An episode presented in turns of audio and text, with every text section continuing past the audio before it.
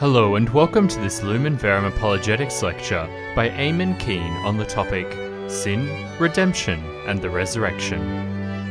This March 2009 recording comes from one of Lumen Verum's Friday evening apologetics lectures at St Michael the Archangel Parish in Belfield.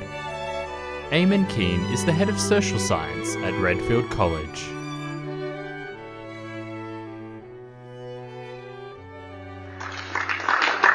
Thank you very, very much, Arnett. And once again, it's a great pleasure to come here and speak. And um, with Easter coming up, I think this topic is particularly apt because the liturgical year the church, through which the church takes us through all the mysteries in the life of Christ, um, Lent is the time leading up to our celebration of the death and resurrection of Jesus. It's the center of our faith. We know that the Eucharist is the source and summit of the Christian faith, but without the death and resurrection of Jesus, there is no Eucharist. Because the Eucharist is the deep celebration and the way in which, in the most profound and real way, the fruits of Jesus' death and resurrection are made available to us. Now, I'm reading a book at the moment it's, I'm going to start reading it. I'm only browsing through it at the moment. It's written by a fellow by the name of Antony Flew, Professor Antony Flew. He's an English philosopher. He was an atheist, a very influential atheist. He must be in his 80s, I was around 82. So he would have been an atheist up to a couple of years back. And he wrote a tract back in, I'm not sure it was the 60s or 70s, he wrote a philosophical tract against belief in God uh, justification, a defense of atheism, which was the most widely published philosophical tract of the 20th century. Anyhow, he's changed his mind. And he's written this book um, titled There is a God. And the subtitle is And the Atheist Who Changed His Mind. And it is quite a brilliant book, really. But one of the things he's talking about in it, he's talking about, um, you know, what has changed his mind is the evidence about the structure of the universe which has come through modern science. Particularly the structure of the DNA and so on. And it's so complex, but so ordered. It could not possibly, and you go through the various stages, matter, onto living and sentient being, rationality, um, the possibility to, to, to, to think, to transcend your own experience, to interpret your experience, to make moral judgments, and then the self-consciousness, the consciousness of the I, the I, me, you know, our inner consciousness and so on. And his conclusion is that when you work out the mathematics of the the mathematical probability that you could have such an evolution coming together in randomness without a supreme intelligence guiding the process is just impossible. Alright? And he takes the example, you see, you look at the table. He said, it doesn't matter how many millions and billions and trillions of years that table is there. And no matter how much that table is influenced by its environment, that table is never going to be able to write a sonnet, a Shakespearean sonnet. Not to mention a whole Shakespearean play. Not to mention a whole philosophical treatise or a moral treatise and so on. So anyhow, I was just reading today a very interesting thing to him. He says, he's talking about the universe. And he's talking about some um, existence cannot emerge, being cannot emerge out of nothingness. So he said, if you look at the, he said there's two explanations. Either the universe is eternal, or God. Now, we can figure out through science that the universe isn't eternal. So therefore, he said that leaves us with God. But he says then, the human being cannot comprehend how God can be eternal. And then the next part is a vital one, but he says, God can. right? And there's the answer to the conundrum, as it were. Anyhow, so I put this up here. In the beginning, God created the heavens and the earth. How it came about? Well, science can reflect on that, and there'll be theories and counter theories and so on. The important thing is God set it in motion. God is the intelligence behind it. God brought being into existence. Alright? And it's the opening words of the book of Genesis. Because everything I'm going to say tonight about the death and resurrection of Jesus hinges on that first truth, the God question. And Pope Benedict in his book Jesus of Nazareth, he says, he bases his book on that. This is essentially a question, a response to the God. It's concerned with the God question. The question of God, and it's become so dominant again in philosophy. Um, was a while there we thought God had been exiled to the margins. He's far from it, and thanks be to God for that. And that's a great opportunity for the new evangelization and so on. Now, and of course, in creating, most importantly, the crown of the physical creation, God created man in his own image. In the image of God, he created him. Male and female, he created them. And he called them to live in harmony with each other by way of their harmonious relationship, the one of creature to creator. A relationship of love with himself. And of course, we know in Christ that God, the Creator, is ultimately the Holy Trinity, the Trinity of persons. And when God created man, He created them as male and female, meaning He created them to live in communion with God and in communion with others. Now, two beautiful passages of scriptures, and we know that the whole of creation, which came into existence as a result of God, who we know through Christian revelation is a God of love, who is a personal God, who has revealed himself to us, he has made himself known. First of all, he's made himself known to a certain extent in what he's created. Now, did any of you, do any of you get Annals? Yes. There was a very good article in the last edition of Annals, written by an English convert, I think. And he was talking about how he followed some of the traces and clues, just like this fella Antony Flew did. And he followed the signs and it led him, this other bloke, it led him into the Catholic Church. But he's talking about, he makes a, a he has a very, very, he has a great insight. He says God has left just enough of traces in his creation to lead us to himself. In other words, to challenge reason. but not too much that he makes it impossible for us to say no to him. Pardon? Not too little. Not too little. Yeah. But also not too much. Also not too much to make it that he'd give it as an offer we couldn't refuse. In other words, somewhere in that mystery, the mystery of the traces of his being in our creation, St. Paul says, ever since the beginning of creation, the power of his deity has been there to be seen in the things that he has made. Alright? So, and the perfections of creation, sorry, the, yeah, the perfections of creation are only a reflection of the degree to which these perfections are present in an infinite state. How we want to describe it in God. Now, and here we have the whole of the universe, the whole of existence would just again spring back into nothingness if God did not sustain it with His loving and creative hand. And that's true about our own life, of course.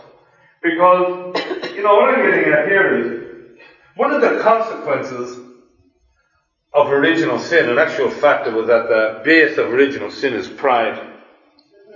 And I suppose the way I understand pride, it's basically a refusal to recognize God as God. And it goes to its ultimate degree when, as it says in um, Psalm, I think, or there somewhere, the fool says in his heart there is no God. Now, we can be very, very foolish, and we're not just talking about the atheist. The big challenge, one of the greatest of virtue, greatest of virtues probably, is the virtue of humility. We lead our lives at times, if we all face it honestly, with such a, such a lack of humility. And that lack of humility will express itself in our lack of trust in God's providence. Our refusal, at least on the psychological level, to accept the crosses that God sends us. Our, our, um, our sin and our failure, of course, to trust in God's forgiveness and to rely on His grace for repentance and for transformation and so on. But we lead so much of our lives as if God does not exist. It's not just the atheists that do it. And for you created my inmost being. You knit me together in my mother's womb. Behold, I've engraved you on the palms of my hands. Now, being made in the image of God, and it has been revealed to us that God is love, that's the picture of Our Lady of the Southern Cross, isn't it? The beautiful painting that was done for um, World Youth Day, hanging down in St. Mary's Cathedral now. Man cannot live without love. He remains a being that is incomprehensible for himself. His life is senseless.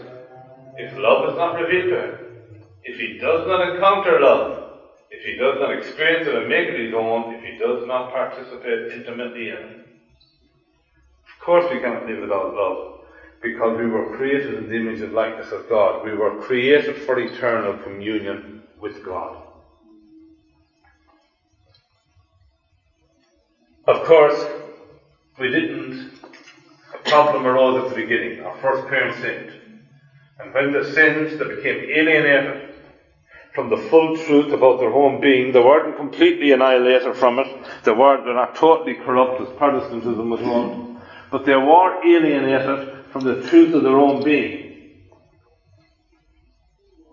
But that alienation sprung from their, first of all, they alienated themselves from God.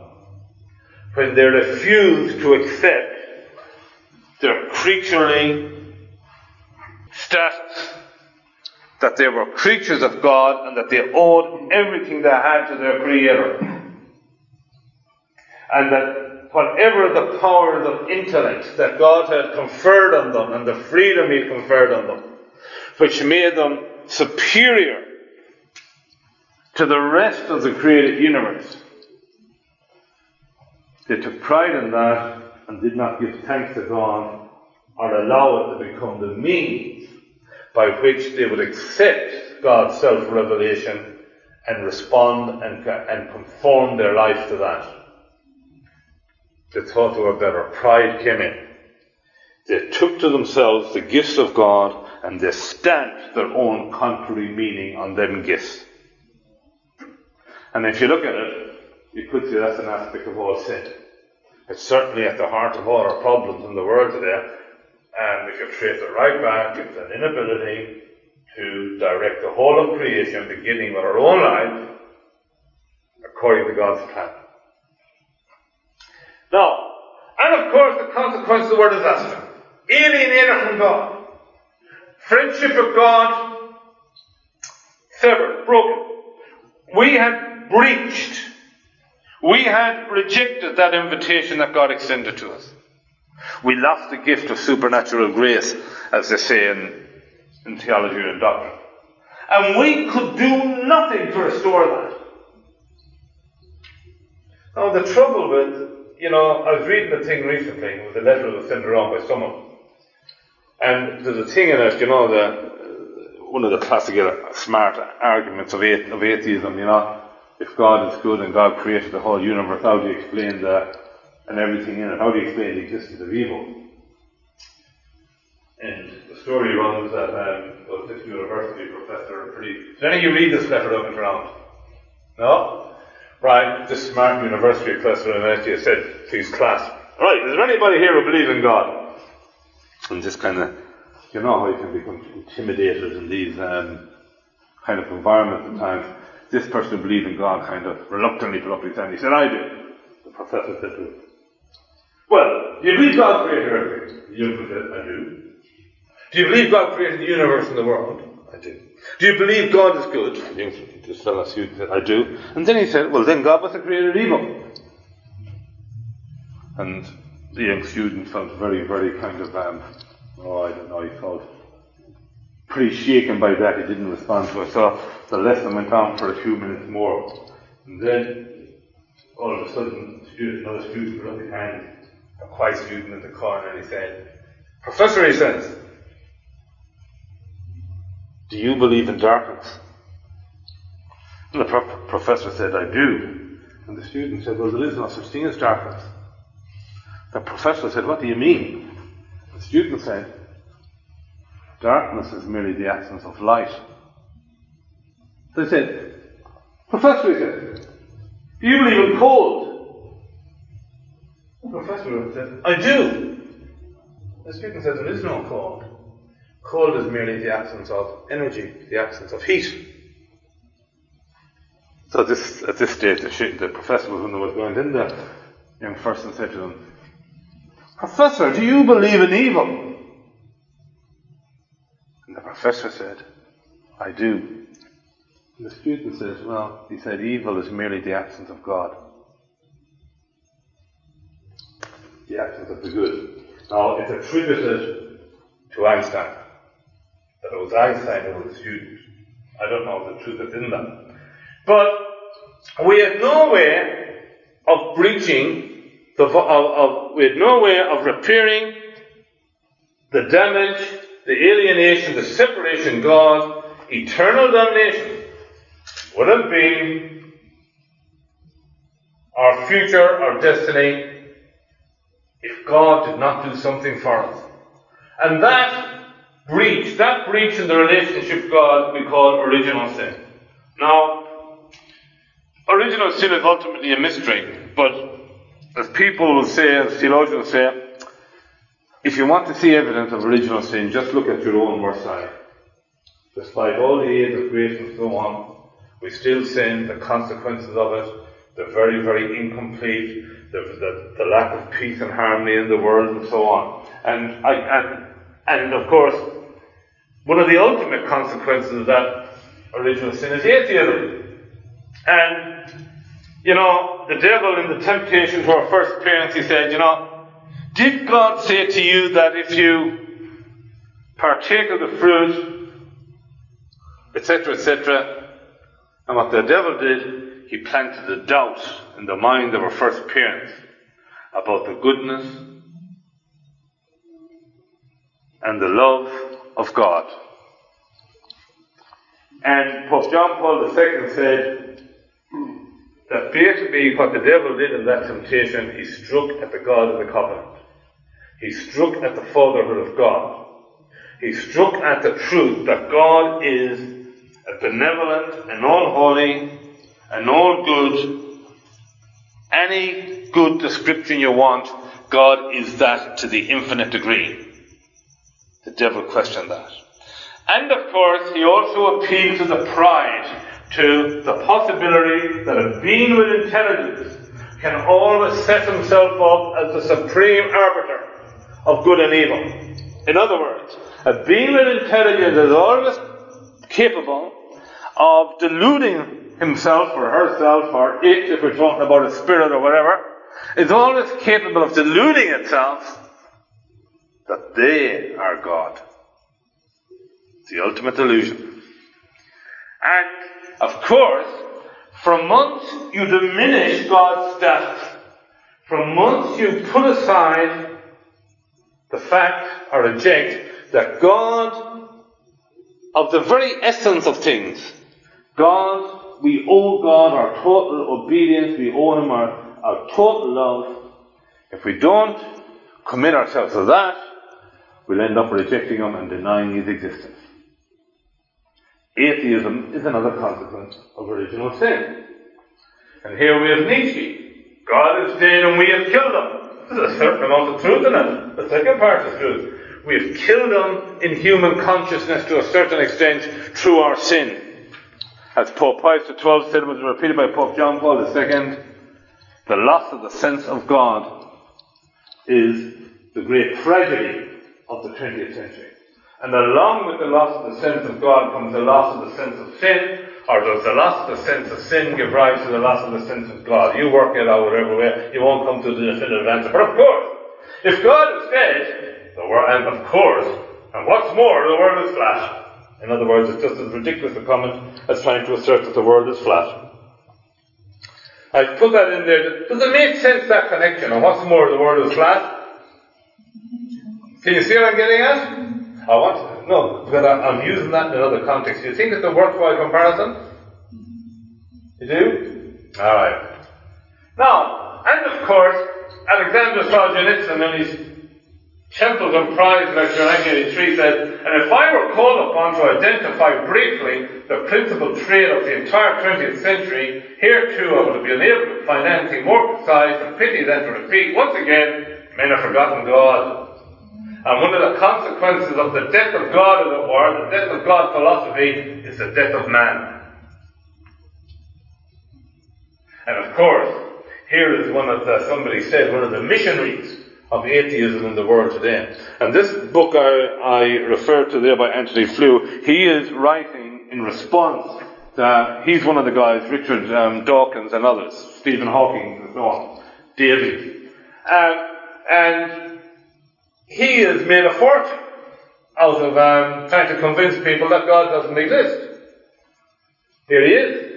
And this business in England there a few months ago, I remember reading about that? Where they put the, big advertisements in all the buses, there's probably no God. Now stop worrying and enjoy your life. And of course, Dawkins, he supports embryonic stem cell research, abortion, assisted suicide, and euthanasia. And he referred to Blessed Mother Teresa of Calcutta as sanctimoniously hypocritical. He castigated her for saying in her Nobel Peace Prize acceptance speech that abortion is the greatest desire for peace. I'm just putting in there this to show you the consequence of our alienation from God through original sin. I'm not passing any judgment on Dawkins. God will judge Dawkins. The point is that um, this is the consequence of our, state of alienation from God, what happened. And it certainly is a delusion. Now, um, these are another atheist and Peter he's even come up with new commandments, five new commandments, to replace five old commandments. And basically you say, we're right back there in the garden. Reading, that's what the devil did. Did God say to you, oh no, you make up your own, make up your own commandments, in other words. Of course, the end result of all that is that there's no commandment. All that there is is power and efficiency. Right? And um, and of course, no objective assessment can support the view that it is always worse to kill members of our species who are persons than members of other species who are not. Now, and there's another example. You have the Auschwitz, and there you have the poor aborted child. And what was Singer's starting point? I don't believe in the existence of God, etc., etc. So therefore the question doesn't arise that man is made in the image and likeness of God. And you can go on and on. And the way in which the truth of, our humanity is contradicted as a consequence of sin, this original sin and its flow-on effects throughout human history. For sin abounds, alright? It is. First British human animal hybrid embryos created by scientists. No animal human hybrid. What they did Right? This is an artistic creation of it, but this, this is what actually taking place in the laboratories. And of course, what it, what it results in is a terrible lack of respect for the dignity of human life. When God is placed on the margin of human affairs, or when He's exiled from them completely, as the Second Vatican Council says, without the Creator, the creature vanishes. Help control the human population. For without the Creator, the creature will disappear. Thank you for not reading Message and Logo of the Voluntary Human Extinction Movement. There's such a movement, I don't know how many members they have, but so on. Dostoevsky, if God does not exist, everything is permissible. If there is no immortality, there is no virtue. Now, okay, so as we say, we're in deep need of reconciliation. Reconciliation with each other. We're crying out for forgiveness. We have a lot to be forgiven for. Now, um, another truth. Now, let's go back again. Just as the book of Genesis began with, in the beginning God created the heaven and the earth, the Gospel of St. John begins with, in the beginning was the Word, and the Word was with God, and the Word was God. Through Him all things were made. In Him was life. And that life was the light of men. The light shines in the darkness the darkness has not overcome. So, yesterday, the reading at Mass yesterday was the reading was the Feast of St. Joseph, isn't that right? And the reading was um, where it says, it gives the um, genealogy of Jesus, and it comes through St. Joseph. And, and Joseph, who was the husband of Mary, the mother of the Saviour, of whom the Saviour was born. Right? So obviously, from what has been true, we needed a Saviour. And who could save us from that state of alienation from God, and because of that, the alienation from our own humanity? Only God Himself. Only the one who creates the watch ultimately knows how to repair it. If you want to repair something that's broken, you have to know how it's supposed to function it's functioning properly. God is the only one who could repair our humanity. God is the only one who could save us from the consequences of our own sin. And, the, and God is revealed as a Trinity of person, Father, Son, and Holy Spirit. And Jesus, the eternal Word, the second person of the Holy Trinity, as an act of mercy and the love of God, came to dwell among us. He took to himself a human nature. And he was like God in everything except sin as far as his humanity was concerned. For God so loved the world that he gave his, he gave his one and only Son, that whoever believes in him shall not perish, but have eternal life. And Christ, of course, is the key to everything. I am the Alpha and the Omega, the first and the last, the beginning and the end. We find the answer, all truth about God and about our human nature. We find it in Jesus. Whoever follows Christ, a perfect man, becomes himself more a man. And Jesus identified with it. He went down into the waters of baptism. Not that he needed to be forgiven for anything or that he was the bearer of anything, but as a sign, he immersed himself in these waters which washed away our sin because he was the one who would carry them sins on his own back. He identified with us completely. And of course, there's a beautiful picture of Jesus and the woman at the well. She meets her Savior. It doesn't matter what she has done. Jesus hasn't come to condemn. He's come to forgive. He's come to be the expression, the, he is the expression, the incarnation of God's forgiveness. He is the incarnation of God's will that we be saved and not lost. And he calls all to follow him. And his saving love and saving reach reaches out to everyone. No matter what their station in life, no matter what their ethnic, religious, or whatever background. As Pope John Paul II said in one of his, I think in one of his encyclicals, Jesus in some way has united himself with every person, every human being, in some way. He has united himself with every person in some way. No one is beyond the reach, or beyond the touch, or beyond the saving mercy of Christ. And these are a couple of slides from um, the Passion of the Christ, the preparation for the Last Supper. He calls together the apostles. He calls them to celebrate the Passover with them, the Passover in which the Jewish people remembered and reenacted the great saving actions through which God led their forefathers out of the slavery of Egypt and led them into a life, a land flowing in milk and honey, where they be where liberty, where they would experience liberty, and they would live as free men, free men created by God, and they would live in that dignity which belonged to themselves as children of God. They celebrated that, they celebrated the Passover. But all of the Old Testament can be read and it, it can only find its definitive um, interpretation through Christ. All of the New Testament points forward to Christ. And the Passover was celebrated, which commemorated the, the liberation from the slavery of Egypt, is a prefigurement of the ultimate liberation.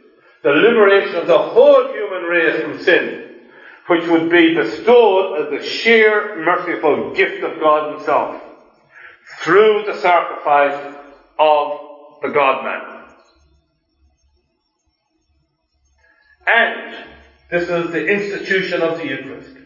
It's the institution of the memorial of his death and his resurrection. The, the death of Christ on the cross is the center of history.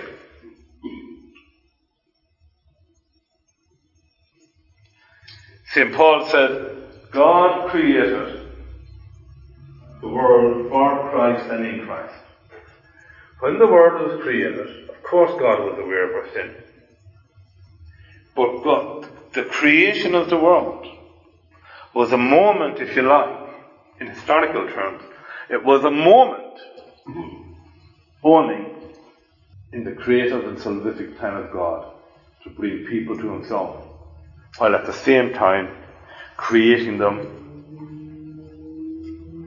with the freedom and the capacity to say no, with the freedom and capacity to say yes to love.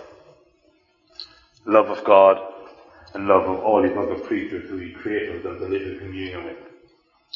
That was the center of history. And God's plan for His creation would be fully realized in His Son, in the crucified and risen Christ. That's the center of history. And, and that event, the, cru- the, the crucifixion and the resurrection and ascension of Jesus, the saving power, the saving reality which that represents is the center of history and is present in every moment in history. It's the free gift that God gives us. Jesus is the free gift of God to us. He is God Himself. It's the gift He gives to Him of Himself. And He makes it present throughout time. And of course, being material beings, not, we're not pure spirits, we're a union of spirit and matter. We need signs. We need, God communicates to us through physical reality. His ultimate manifestation for us was in the body of Jesus. He who sees me sees the Father. He communicates to us in sacraments where he uses material substances to commute to be the means through which he transmits his saving graces. And Jesus prepares for the ultimate, the definitive sacrament, if you like, the sacrifice of his body and blood on the cross, the sacrament of his of his self-giving, total self-giving to the Father, and the sacrifice of his total self-giving in reparation for the sins of the world. He lays his life down out of fidelity, out of love, of unconditional yes to the will of the Father. In that, he teaches us will, the key lesson, you will love the Lord your God with all your mind, with all your soul. You will give yourself totally to the will of the Father. I do, I do nothing only what pleases the Father. My food is to do the will of the Father. The complete antidote to the decision, to the temptation held out by Adam, by the devil, Adam and Eve. The temptation to say no I will not serve. I will not do what they say. I will do my will. My will be done. He's total self-giving for the brothers and sisters. Greater love has no man than he who lays down his life for his friend. Well, of course, God is our friend. We are called, that picture I gave there where Jesus the perfect man, those who follow Jesus becomes more a man, was the example of Jesus washing the disciples' feet. We were, we were created not to serve ourselves, but to serve God and serve others. We were, we were created to self empty ourselves, to give ourselves as a gift.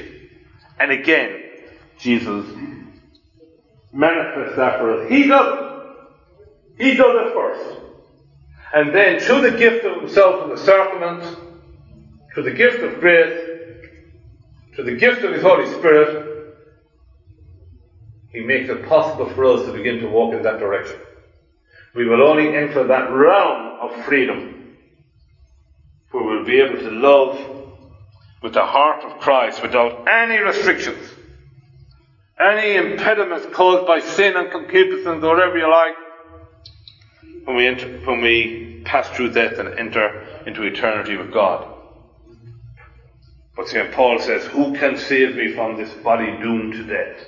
I do the things that I don't want to do and I cannot do the things I want to do. Thanks be to God, Lord Jesus saves us. And his life was a life of suffering. From the flight into Egypt, when already his life was in danger, the kings of this world, those who would use worldly power and turn it against God, will and turn it against the, the, children of God, were chasing him. He's returned from Egypt. The whole, throughout his life, he was subjected to temptations.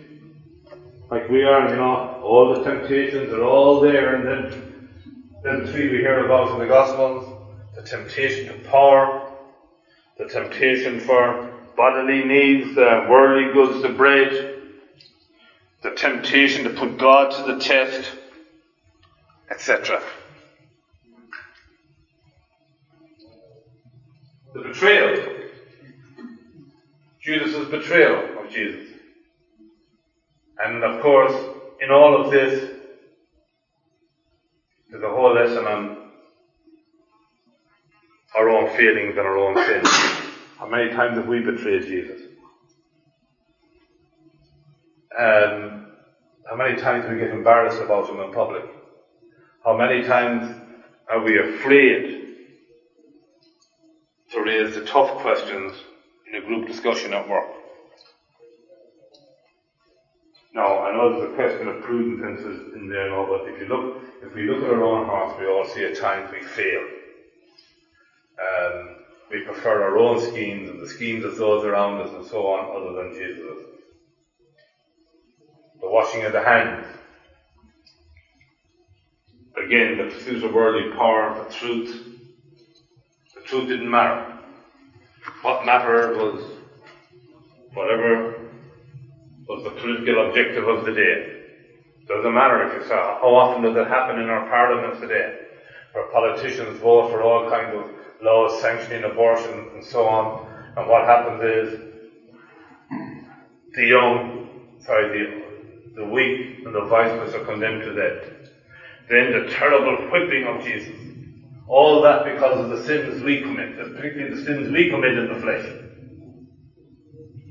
He bore it all out of love for God, out of faithfulness. He bore it for us. And speaks for himself. That cross, how he embraced it, because he knew that would be the cross that would hold up for all eternity the definitive proof that God loves us. Because as it says, St. Paul says, while we were still, by this do we know that God loves us, while we were still sinners, Christ died for us.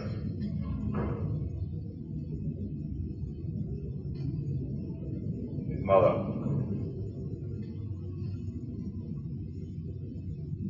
The death on the cross. Father, into your hands I commit my spirit. It is done.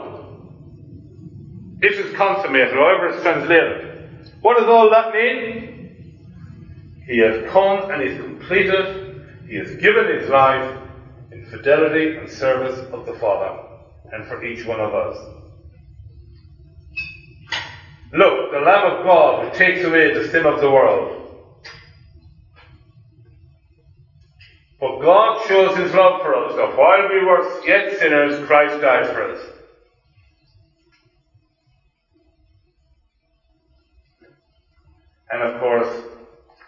Standing there all the time, associated with his suffering, accompanying from the very moment of the incarnation, is his mother.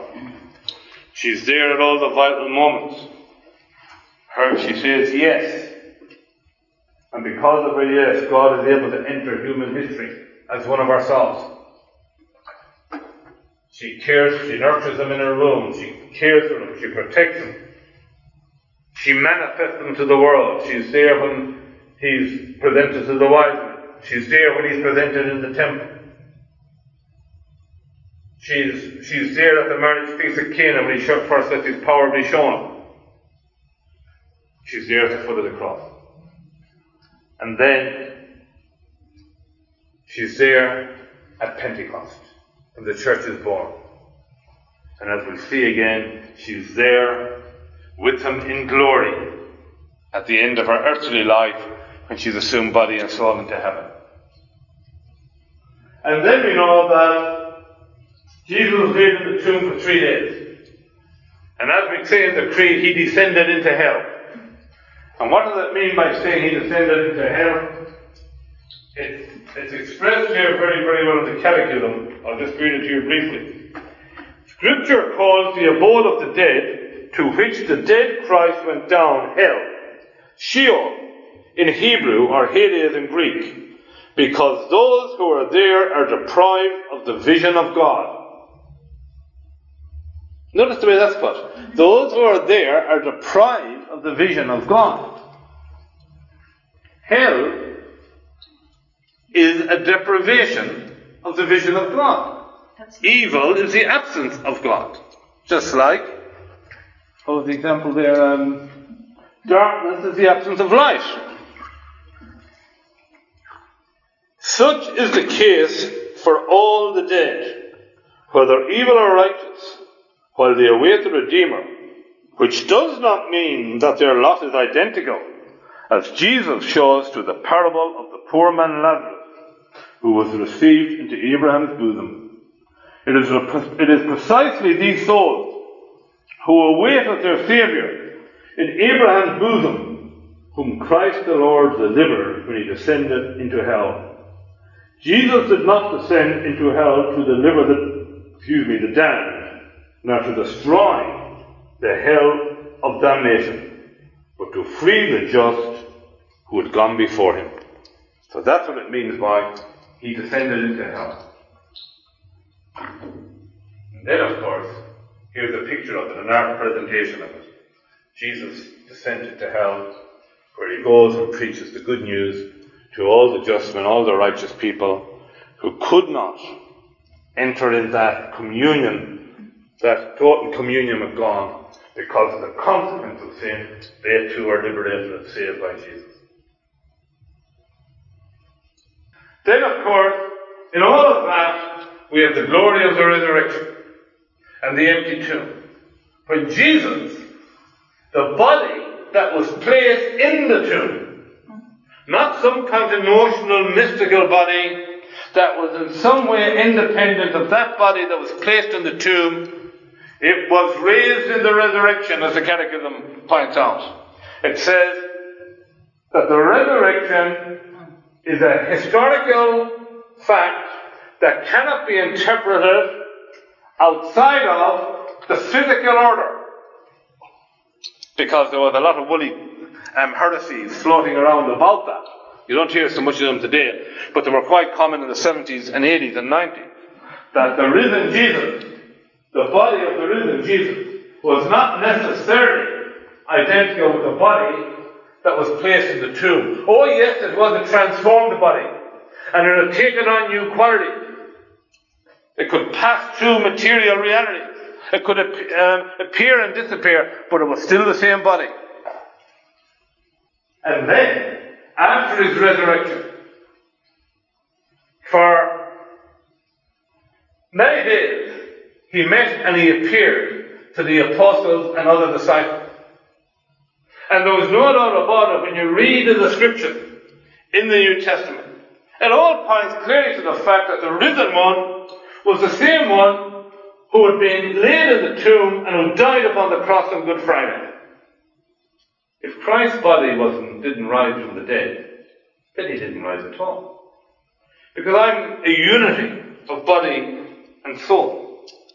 And my total salvation, please God, will result in the reunification of my body and my soul and I've been taken up into eternal glory to live with the Holy Trinity forever. And look at it, the concreteness of it, that beautiful scene. See, Thomas, put your fingers into the wound and know that I am not a ghost. And then, of course, after a given period of um, after 40 days here with us, he ascended the whole Christ, the, he ascended back to the Father. And what did he do when he ascended back to the Father? He introduced our humanity into the Holy Trinity. He introduced our humanity into the Holy Trinity. I just try and find that here. Okay, but it says it there in the Catechism somewhere. In his resurrection and his ascension, Jesus, with his humanity united to his divinity, introduces our humanity into the life of the Holy Trinity. That is the ultimate destination. God wills for each one of us. That in Christ we will come to share in the life of God. And already, since he was so closely connected with Christ from the very moment of his incarnation, throughout his whole life, her whole being was, dev- was devoted to giving glory to God. My soul magnifies the Lord, she says in the Magnificat. And the first one to enter into that glory, body and soul, into heaven, is Our Lady herself. And notice, the reason why I picked this picture from Google Images is notice Our Lady in the Assumption being taken up into the light of the Holy Trinity. And again, the figure of the eternal Word, the eternal Son, in his incarnate, crucified, and risen state. And she's taken up to participate in the life of God. And Mary, Mary, our mother, is the model of the whole church. She is the model for each one of us. And our hope, our hope, is that we too will come one day, we will join Mary in glory. Now, this is what our hope is based on as Christians. This is what our hope is based on as Catholics.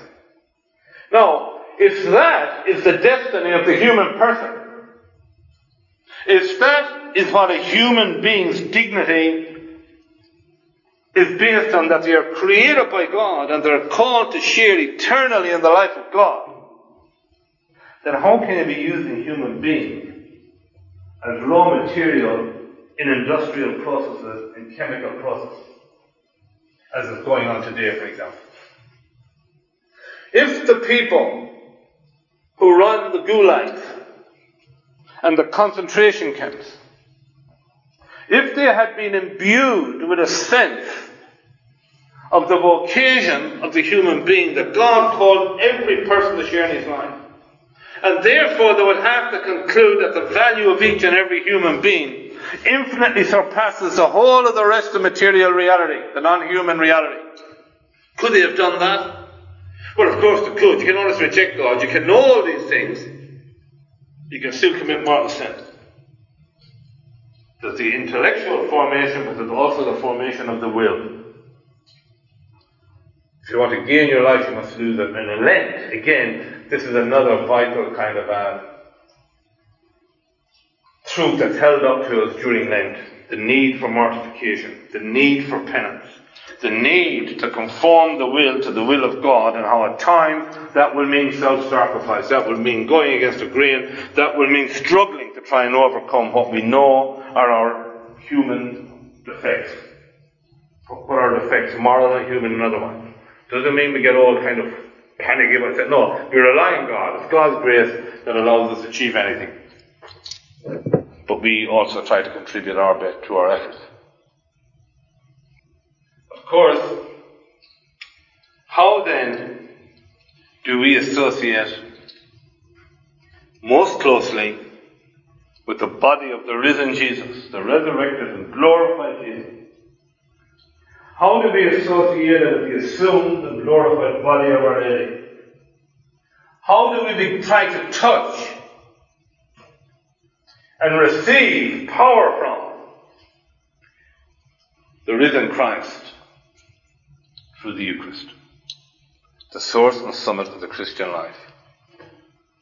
When we receive the Eucharist, it's the glorified Christ that we receive, body and blood, soul and divinity. Now, here's a quotation from Pope John Paul II's encyclical on the Eucharist. The Son of God became man in order to restore all creation in one supreme act of praise to the one who made it from nothing. Remember the beginning. In the beginning, God created the heavens and the earth. Truly, this is the mystery of faith, which is accomplished in the Eucharist. The world, which came forth from the hand of God, the Creator, now returns to Him, redeemed by Christ. So, what's the implications of our participation in the Eucharist? Our participation in the Eucharist is already this side of death a participation in the risen life of Christ. It is also a participation in His act of restoring all of creation towards um, the will of God. To accept creation on the terms that God has offered to us. In other words, it challenges us to create a world in harmony with God's plan and God's will. And the only way we can do that is when we try to conform our own lives to begin with to God's plan for our human existence. To try and embrace, to hold out our hands and say, Your will be done. And that must affect, to do that, it affects everything we do. Our work must bear the stamp of the resurrection and the truth. Our family life must bear the stamp of the crucifixion and the resurrection of Christ. The way we use our money and our resources must bear the stamp of the resurrection. In other words, they must be used for, to meet our own needs and the needs of our family, but also with a view to the common good. Everything must be directed according to God's plan, which is for the flourishing of life and love and solidarity among His children. To be Eucharistic people is to be people who look to the risen Lord, to the crucified and risen Lord, as the source and summit of their whole existence. There are two ways to lead your life. One is as though nothing is a miracle. The other is as though everything is a miracle. He came to bring you sight to the blind, liberty to captives, freedom to the oppressed.